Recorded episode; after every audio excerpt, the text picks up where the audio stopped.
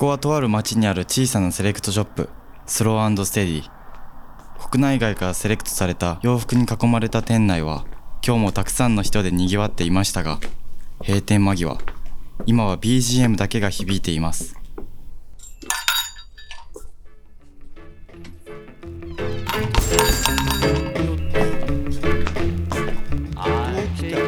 いや店の奥から誰かの声が。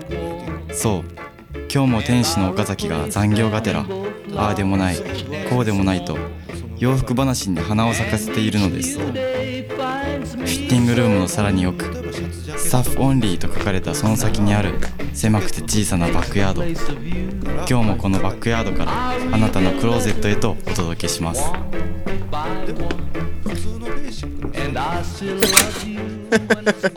いや今日あの接客してた時にあのお客さんがあのパーカーってやっぱ子供っぽいんかなみたいな。パーカー気になっとるお客さんではあったんですけどそれが気になっとってじゃあっていうことで薄手のニットを勧めてまあで買って帰ってくださったお客さんがおるんですけどニットをね。はいうん。ニットを、ほんでまあ僕も考えた時にまあ確かにパーカーっていうアイテムってまあ子供から大人までみんなうん。着とるアイテムだろうし、まあ、うん。確かに子供っぽい、でもやっぱり子供も着とるってことはやっぱり子供っぽいっていう印象になるんかなっていうのあがあるからそこら辺ってやっぱ結局どういう風なアイテムとして捉えたらいいんかなっていう。あまさにちょっと前かな、はい。ブログ？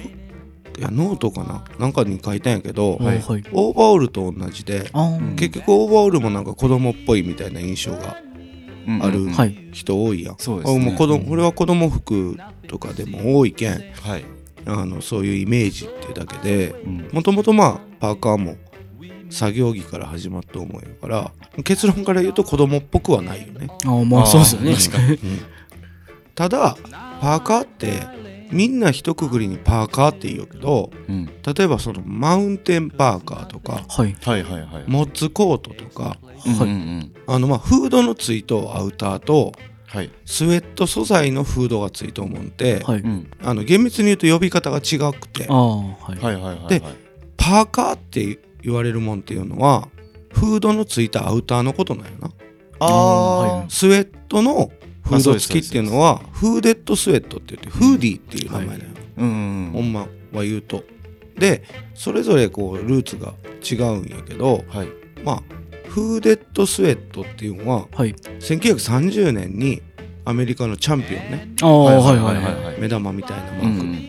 チャンピオンがはい。初めて発売したアイテムで、あそうなんですか。そうそう。だけあのパーカーってやっぱそのアメリカが作ったもの。まあ、うん印象は。そう。であのまあなんて言うんだろう。もともとそうやってこう倉庫の中ではい。寒いからはい。紐をギュってこう縛ってあ首のところそうそうそう。そしたらこうあったかいはい。はい風入ってくる。耳当てみたいな形にしてはいあの作業するっていうのでスタートしたんやけど、はい。うんそれから1970年76年まあめっちゃ有名なロッキーってあったよ。はい。おおはいはい。はい。あれ、あ生卵飲むやつですね。なえ、そうそうな。そうそうそう。そうそうそうな。その認識しかないよ。シルベスター・スタローのね。はいはいはいはい。だけど1976年のそのロッキーが出た時にはい。あのスタローンがあ。こうトレーニング中にパーカー着てほんまや。ああ、確かに。あのグレーパーカー結構印象的。そうそうそうそうそそう。うそそそううそう。う思そい出した。こそこら辺からはいあのなんて言うんだろう。一般的になったものっていうか。ああ、確かに。うん。トレーニングまあそれまではそのなんて言うんだろう。どっちかっていうと登山とかスキーとかはい。そのアウトドアする人が、うん。あの着る防寒着みたいなうんはいはいやけんフードがついたアウターがパーカーなんですね。いやえっ、とな一般的にまあそっちの。そのパーカーってそもそも2点3点するけどはい。パーカーっていうのははい。もともとイヌイあのカナダのうん。え。先住民。はい。イヌイットっていう,、うんうんうんうん。イヌイット語なんよね。でアザラシの毛皮で作った防寒着のことをおお。おアザラシ。パーカ。ーあそもそも。それそれが語源なんよね。はい。はい。であのアノラックとかもうん。エスキモー語で同じ意味なんよ。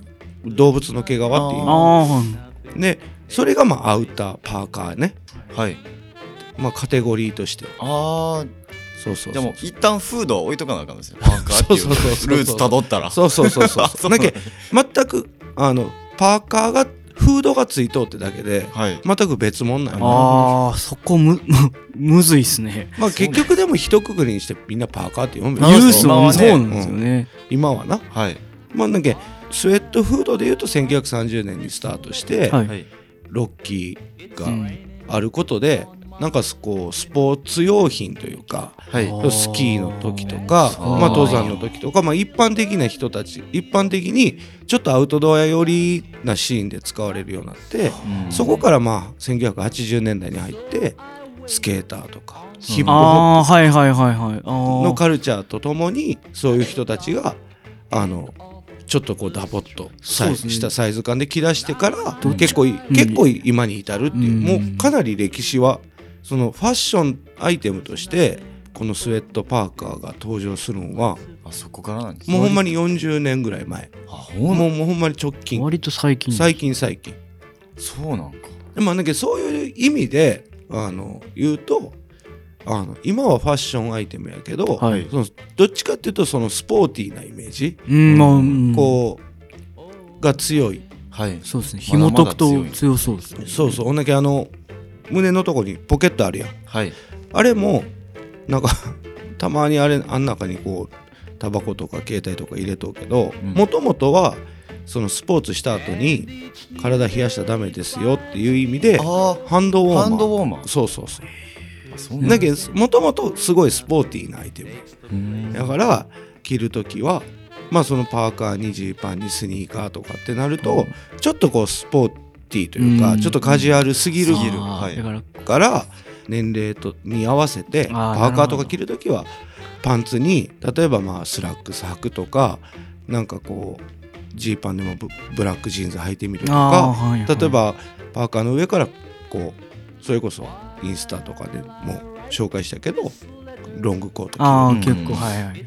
そういう感じでこうバランスよく着ると大人っぽくうん。もなるし全然パーカーやけん子供っぽいって感じでは確かに僕もパー,、まあ、パーカーをうまく着てる大人の人になるとなんかよりあ着るうまいんやなっていう思う印象はあるっすけどね。まあほんだけん上手に着てるなっていう。実際なまああの着やすいというかうん。楽ちんやから、まあそうですね。それをこううまく着るっていうのはなんかいい大人の人たちは上手に着とうイメージはい。あるよね、うん。僕も。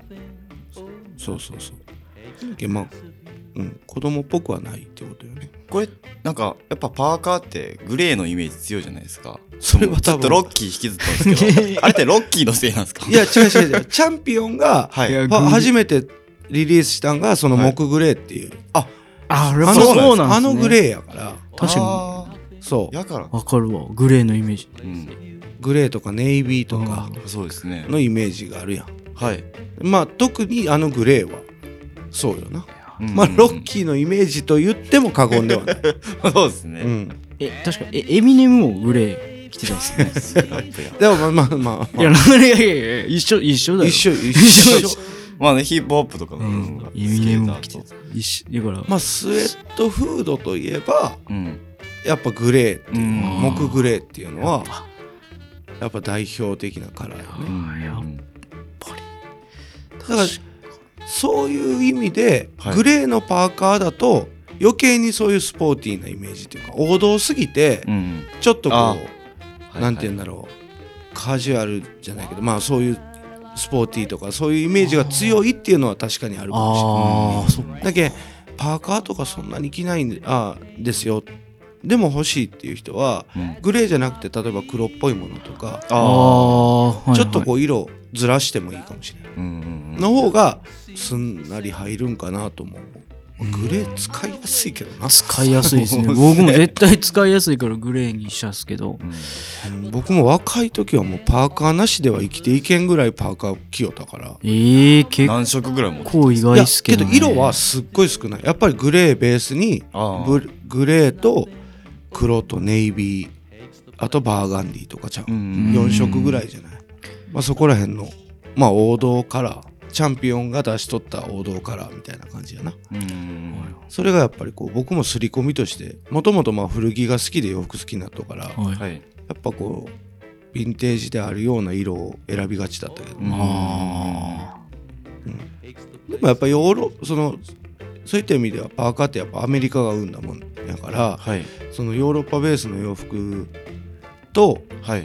こう組み合わせる時にちょっとこうなんていう違和感が出たりとかするんかなって僕もずずいぶん前に思って、うん。あんまりなんかなんかしそれを思ってか思わずか分からんけど徐々に金くなってはいる、ああーはいはいはいはいはい。昔みたいに着うん。ない、着なくなったというかパーカースウェット着るんだったらニットの方がいいかなとかうん。っていう感じには今はなっとうけど一周回ってなんかたまにやっぱパーカー着たくなる時もおたまにあるけど。うんうんそうそうそう。僕も結構このお店から服好きになったんで、ん。逆にパーカーを着なかったっていうかそのヨそうなどっちかというとあヨーロッパのベースから入ったんでうんなんかやっぱりパーカー着るっていうイメージがなかったんで今まで着なかったんですけどまあそれでやっぱりまあ大学生なんで結構みんなパーカー着てるんでうんちょかぶりたくなかったっていうそういう。そうもうもうほんだけお客さんが思っ傭兵に言ったその若い子もいっぱい着ようからうん。ちょっと子供っぽいんかなっていう、うん。そういうところからも着とるんじゃない、全然着方次第やと思うしね、うん。うん。確かにすっごいこうオーバーサイズのダボっとしたパーカーって今結構多いはいけど、多い多いけどやっぱ着方間違えるとすごいこうやぼったくもなるし、うん。うん。うん、簡単なものほど結構難しかったりするよね。あこの正しい着方というかは具体的な3パターン。ないでしょーめちゃめちゃ攻める。ありがちな。正しい着方はないけど僕僕のルールとしてはあそうですそうです。うん。あの絶対にせんかなって思うのは、はいスウェットパーカーなりジップアップフーディーを着るときにスニーカーは100%履かんから、あえー、おーてかはいスニーカーを履かんからね。あれあやけど。まあそうっすよね、まあけど絶対履かん。うん。えこの2個入れちゃうと行き過ぎるのか。行き過ぎるっていうか僕の中ですごいやっぱりこうカジュアルすぎるなんか気持ちが締まらん感じがする。うんだけあでもえー、とスウェットパーカーにスニーカーを履くんであればはい。上はアウターは革ジャン着るかな。いあああ一択一択なんです。革ジャン。革ジャン着て革のブーツだったら強すぎるから革ジャンの時はちょっとスニーカー履きたいくなるんよ。あでスニーカーそういう時ぐらいしかスニーカー履かんけんそういう時ぐらいしかパーカー金みたいな。ああーなるほど なるほど。全部なるほど。全部が全部つながってええー、そうそうそうかちょそうなんそのなんかシャツまあそれこそ年末にリリースしたペインティッドブランクのシャツあシャツはい。はいとかの中にパーカー着たりをこの前はしたけど。はい。うんなんかそんな着方かな。パーカー単体で使うっていうよりかはパーカーの上から何かジャケット着るっていう着方になるけど、うんまあ、んはいでもまた着方の話なんですけど、うん。こうなんかこう基本的に内側から外側に行くほどこう薄めのに着たいじゃないですか。間違えましたそれそれだんだん分厚くしたいじあはいはいはい。ただそのパーカーの上に。いいつか言われると思ったわ。やこれこれ言ったらあかんのかな。いやもう絶妙にわかるわ。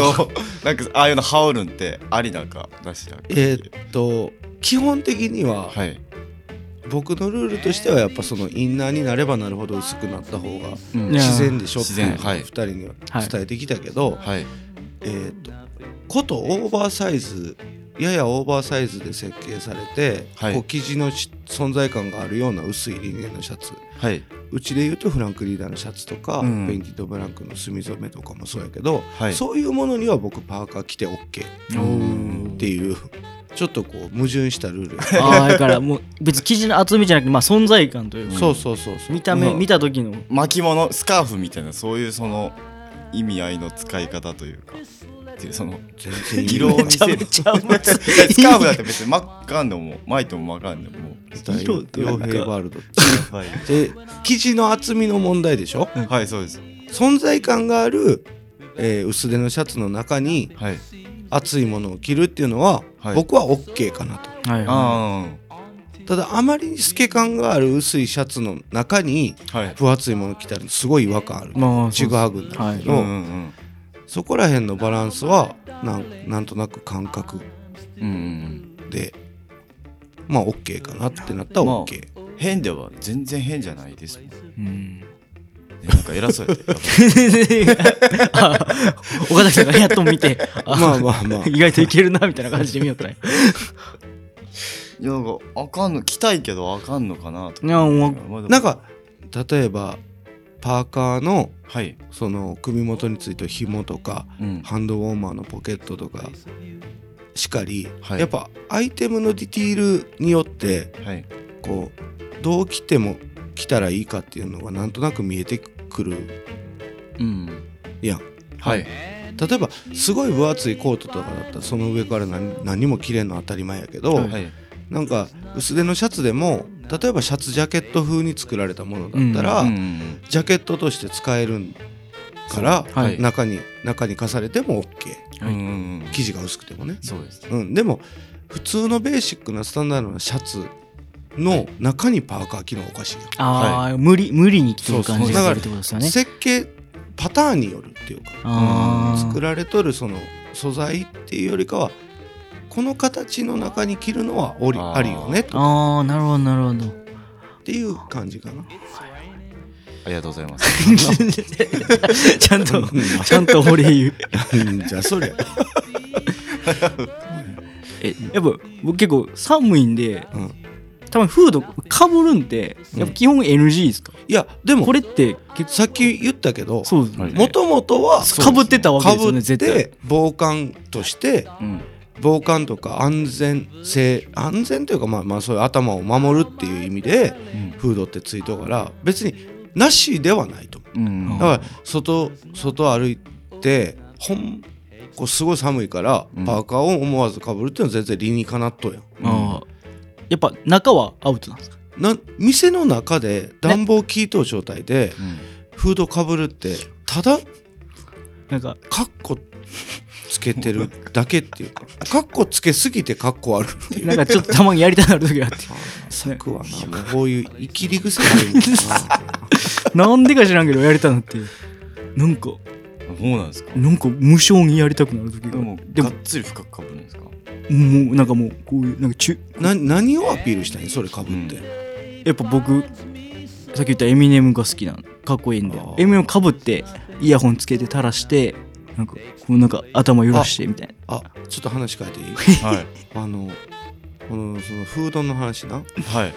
紐ついてるやん首に。ああーはいはあれのあもうはい。子供服のパーカーにはついてないってしとったちょっとつけたらダメっていう法律があるのしと。った法いや法律がある法律は知らなかったなんかついてない？あ確かにってイメージあったんですけど。多分2000年入ったぐらいにはい。何件か結構そういう子供服でフードの紐がついとってはい。うん。あの事故になってね首がああはいはい絡むはい自分はいで引っ張ってはい。そういうことがあったんやと思うんやけど、はい。だ一回法律が改正されて2010年にまたさらに変わったみたいなんやけど、はい身長1 2 0センチ未満を対象にする子供服にははい。ののパーカうはい。んーあフーディー。はい。はい。パーカーでも、まあ。はい。もうどっちでも、えー、とフードがついたものの首元には紐をつけるなっていうつけたらダメですよっていう法律になったんよ、こうだけどそういう意味ではギリギリかも策いやいやいやいやいやいや。確かにね。何言うとんすか？え？確かに。なんで ?160 ぐらいあるっすよ。確かにいや。40も40はでかいっすよ。僕やったら2メートルぐらいいやなんかそうだからエビネムがやっとったらもういやいやいや。やらんわ。そそんな人好きにならんわ。もうそいやあのいや。チャーさんはあの首があの強靭なんでブチッ。おお紐首くるか。まだく首やるん首強いから。いやいや嬉しないのよ紐がちぎれる。いやいやいやめちゃめちゃ強い。まあでもいろいろでそのずっと調べたらいろいろあるっていう。そうですね。なんか今思ったけど20代前半とかの若い子はちょっと脱パーカーやってもいいかもね。ああマジっすか？僕やってもあ僕あれかんのいや、うん。なんかなんかこう簡単やし、はい。ガバッと切れてはい。それだけでなんか意外といけるからうん便利なもんなんやけど、はい。なんか洋服好きでちょっと洋服いろいろ着てみたいなっていう子は、うん。ちょっとそういう簡単なものを一回ちょっと封印するっていうそれははいめっちゃありかもしれない、はい、うんなんか今思ったけど。はい。うんでいろんな洋服着てなんか30代後半とか40代とか下手したら50代とかになってまたパーカー着出すとちょっとまた新鮮なんかもフーフードそうですね。ん深みが。そうそうそう。深みっていうかなんかこういろんなものを着た上で、うん、また戻るっていうのがいいかもうね、うん。んそんな感じですかね。はあそうですね。いい。だけどお客さんにもこう若い子にそういう話をされたら一旦パーカーをちょっと封印してニットとか、はい。うんそういうものもちょっとチャレンジしてみたらって提案してみたらいいんじゃないそう確かに。うん。こっちの方が面白いかもしれないですもんね。幅広がって。そう結構なパーカーフードあーフーディー。はい。難しいですよね。フーディー着るとやっぱそのそういうスタイルになるから、はいはい、うん。そうですね。ちょっと一旦あの着るなとは全然言わんし、うん。全然問題ないけどな。んか一旦そういうことをしてもいいんじゃないかなうって思いました。はい、そうスローステディプレゼンツポッドキャストバックヤードトゥークローゼット。話はまだまだつきませんがそろそろ閉店のお時間です。聞いた後クローゼットの洋服たちが今よりきっと好きになる。来週もあなたのご来店お待ちしております